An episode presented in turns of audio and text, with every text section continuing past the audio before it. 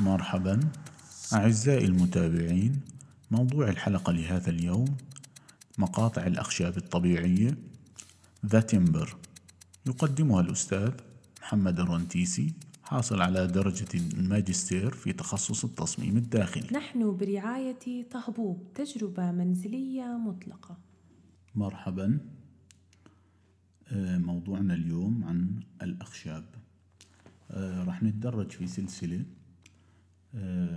نوضح فيها ما هي الأخشاب أو المقاطع الأخشاب الطبيعية. المعروف مصطلحها العالمي باسم التمبر. بالنسبة للأخشاب الأخشاب تنقسم لنوعين رئيسيين الخشب الصلب والخشب اللين. يعني إحنا بنحكي لين مش معناته إنه ممكن إحنا نطعجه أو لا هو يعني خشب مسامه أو كثافته أقل من الخشب الصلب. الخشب الصلب ما يعرف بال hardwood أو ال softwood باللغة الإنجليزية. ال softwood اللي هو إحنا بنسميه باللغة العربية الخشب. اللين أو قليل الكثافه طبعا إحنا حصرا بنحكي عن الأخشاب الطبيعية. آه، الأخشاب المصنعة راح ترد عنا في بعض المباحث وبعض المحاضرات على البودكاست بشكل أوسع وراح نفصلها بطريقة علمية. آه، طبعا إحنا راح نشرح بالكلاس هذا كامل أو خلينا نحكي بالمحتوى هذا راح نشرح آه، بعدة حلقات موضوع الأخشاب. راح نشرح فيه الأنواع الكثافات الأوزان الأحمال راح نشرح تشريح الشجرة بشكل رئيسي التصنيفات استخدامات الأخشاب خلينا نحكي كمان آه، بعض النقاط الرئيسية في موضوع وظائف الإمكانيات اللي بنقدر نشتغل فيها بهذا الأخشاب بهاي الأنواع المتعددة. طبعا في عنا كمان إشكالية أو خلينا نحكي شيء محوري أو رئيسي اللي هو الخواص الخاصة في الأخشاب سواء كانت خلينا نحكي الأخشاب الصلبة أو الأخشاب ال hardwood أو ال softwood راح نتطرق لبعض الأشياء والتوصيفات الدقيقة حتى نستطيع أنه نعرف أي نوع خشب بدي أحطه بالمواصفات تبعتي حتى أقدر أوصف مشاريع أو أستخدمه لمواقع معينة أو أعرف آه، إذا بدي عزل صوت أعلى أو إذا بدي مثلا آه، خلينا نحكي عزل حراري أو إذا بدي مقاوم للحرارة مقاوم للحريق للاحتراق آه، أو ممكن أدخل بموضوع الصلابة. وبحاجة أنا لكثافات معينة من الأخشاب حتى تحمل اوزان فراح نتطرق لهاي المواضيع ضمن هاي السلسلة في تسجيلات البودكاست. اذا بدأنا بعرفنا إنه في عندنا نوعين من الأخشاب اللي هو الخشب الصلب ما يسمى بال hardwood والخشب اللين اللي هو ال softwood راح نبدأ بتعريفات الأخشاب اللينة ال softwood راح نبدأ في ال softwood وغالبا هاي الأنواع من الأخشاب آه، برضو تنقسم تندرج تحت نوعين رئيسيين اللي هو بسموه ال redwood وال whitewood يعني الخشب الأحمر والخشب الأبيض. هدول هم النوعين الرئيسيين للخشب اللين أو ال softwood بالعادة لما تشاهد مقطع الشجرة لما تقص الشجرة وتشاهد مقطعها راح تلاحظ إنه الأخشاب هاي تكون في أجزاء الشجرة بطريقة النسغ وقلب الشجرة. قلب الشجرة أو هو ما يسمى بقلب الخشب بكون المركز وما حوله. الآن القطع الجانبية أو الأماكن الجانبية من جذع الشجرة هذا بنسميه خشب النسغ نسميها سابوود. باللغة الإنجليزية. هاي بتأخذ منها برضو مقاطع للأخشاب. طبعا إحنا لما نذكر مصطلح التمبر التمبر هي المقاطع الخشبية الطبيعية. طبعا راح ممكن واحد يجي يحكي إنه أنا عندي مقاطع خشبية بس ممكن تكون صناعية. مثل خلينا نحكي ال high density fiber board أو ال medium density fiber board هذا ممكن يكون خشب.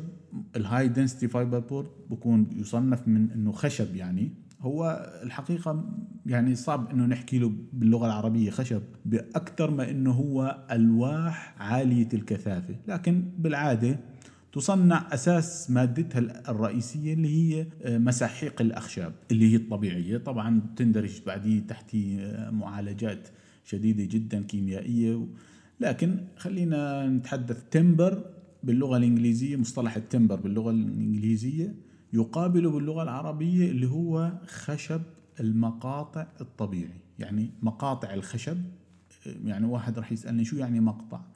المقطع هو مثلا هو وحدة قياس معينة في الأخشاب. مثلا عمالنا بنحكي 10 سم ب 10 سم 5 سم ب 5 سم هذا بسموه مقطع مقطع خشبي. آه، كونه بينزل من المنشار. كل شيء بينزل من القص فيسمى مقطع. فاذا إحنا بنحكي عن المقاطع الخشبية الطبيعية التي آه، تستخرج من الأشجار. الآن خلينا نبدأ في نحكي كمان عن الخشب الأحمر أو الخشب الأبيض اللي هو ال red wood أو ال white wood طبعا الخشب الأحمر مش يعني إنه لونه red يعني أحمر قاني. لا هو مايل لدرجة من الإحمرار. بس ما حتشوفه أنت لما تقارنه ببعض راح تجد إنه الخشب الأبيض فاتح ناصع أكثر من الخشب الأحمر. الخشب الأحمر بيجي مايل على حمار شوي يعني بس مش الأحمر اللي أنت بتظنه. اللي هو اللون الأحمر المجرد. آه، خلينا يعني نكون بالتوصيف آه، شوي أدق. طبعا الخشب الأحمر اللي هو المندرج تحت الأخشاب اللينة أو السوفت وود هذا الخشب بيجي له شكل معين للشجرة.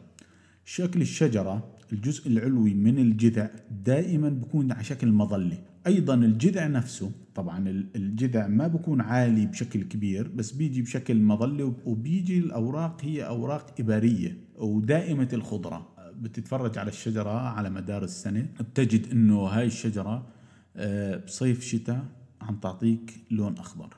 آه، طبعا الخشب خلينا نحكي ال red wood اللي هو بيندرج تحت ال soft wood آه، خشب القلب قلب الشجرة اللي هو بتكون مركز الشجرة. ظاهر أكثر أو أغمق أكثر من خشب النسغ. لما تيجي تقص الشجرة راح تشوف بشكل واضح إنه قلب الشجرة لونه أغمق دارك أكثر الجوانب. أو خلينا نحكي منطقة النسغ. طبعا ممكن يكون يصل لدرجة الإحمرار أو الأورنج اللي هو القلب إحنا بنحكي عنه.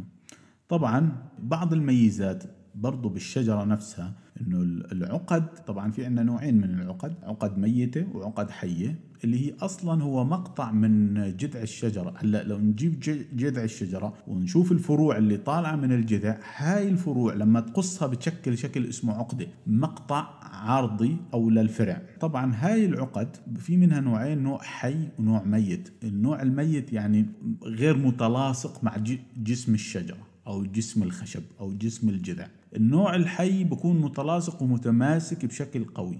إحنا بهمنا التوصيف الحقيقي للعقدة في الخشب الأحمر خلينا نحكي اللي هو بكون لون العقدة غامق أو داكن. إذا كان لونه أسود بتكون العقدة ميتة لكن بالغالب بتكون العقدة آه، مايلة على الإحمرار اللي هو العقدة الحية للجذع بتكون الخاص بالخشب ال red wood أو خلينا نحكي بالخشب الأحمر اللي بيندرج تحت الخشب اللي بنسميه النوع الرئيسي ال soft wood أو الخشب اللين.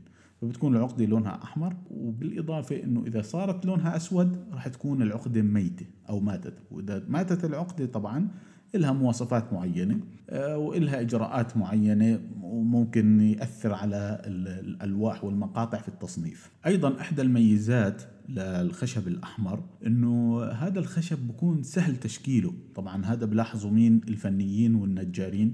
بلاحظوا إنه هذا الخشب لما تقصه في المناشير أو باستهلاك الشفرات رح تلاحظ إنه بعد كل فترة آه، زمن طويل عبين ما تقوم بشحذ أو سن هاي الشفرات. بعكس الأخشاب الأخرى العالية الصلابة لما تمر على السكاكين أو على الشفرات تبعت الماكينات الخاصة بالماكينات بتقوم بتثليمها أو تحتاج لشحذ باستمرار وسن الشفرات هاي باستمرار خلال أوقات زمنية قصيرة. طبعا هاي برضو أحد المزايا أنه سهل المعالجة ويمكن استخدامه خارجي في المناطق الخارجية ممكن نستخدمه في كراسي الحدائق وبعض الأماكن المخصصة مثل ال pergolas أو خلينا نحكي الخارجية ممكن تستخدم فيه أثاث هذا الخاص في هاي المناطق من ال red wood اللي بيندرج تحت ال soft wood. راح نحكي إنه الخشب الأحمر يستخدم بالعادة في جميع أنواع ال carpentry أو النجاره طبعا في صناعة الأثاث آه، قوالب المعدات والآلات. طبعا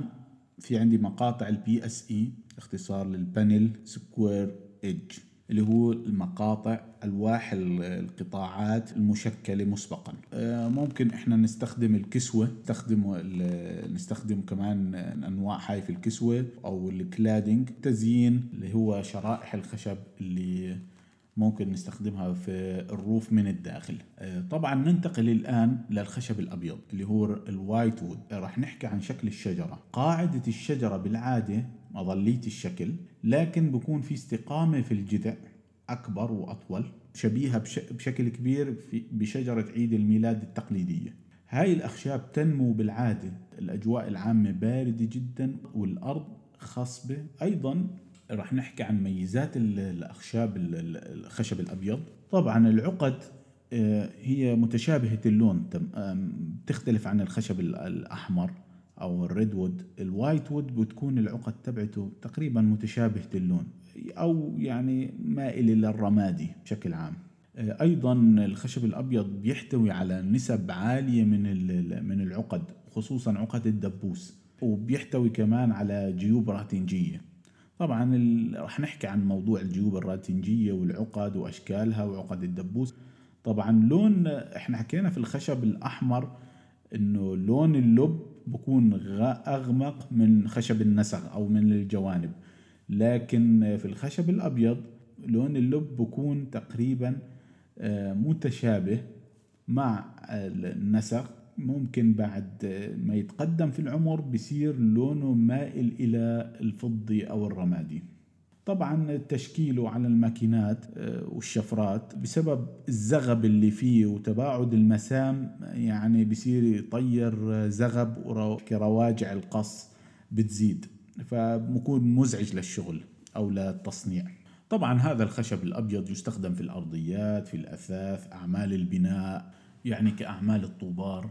قوالب أعمال الطوبار بقوموا بحجز الإسمنت عند صب الأعمدة أو صب الأسقف الأرضيات بيحجزوه بنوع من أنواع الخشب الأبيض. آه، طبعا منصات الشحن آه، خلينا نحكي صناديق الشحن أو ما يسمى بقواعد البالت أو الطبليات الخاصة في الشحن برضو تصنع من الخشب الأبيض. قدم هذه المادة الأستاذ محمد الرنتيسي تابعونا كل سبت الساعة الرابعة بتوقيت القدس على كافة المنصات السمعية.